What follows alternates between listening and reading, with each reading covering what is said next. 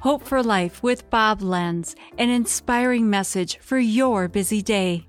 The Bible says in Philippians 1:21, "For me to live is Christ and to die is gain." Lord, I've got to admit, I'm not at that point. My self-centeredness prevails. I want to be there.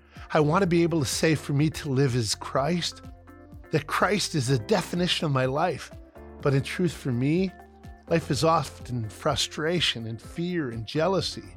My life is busyness and anxiety and tension. Many times my life is judgment and criticism, high expectations or lack of peace. I feel like I'm still driving for an identity instead of resting in my identity as a child of God. Father, I need a fresh touch.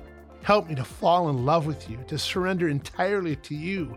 Jesus, be my life. So I have to ask, what defines your life? Will you ask Jesus to help you make it all about Him? This has been Hope for Life with Bob Lenz. Discover more at lifepromotions.org.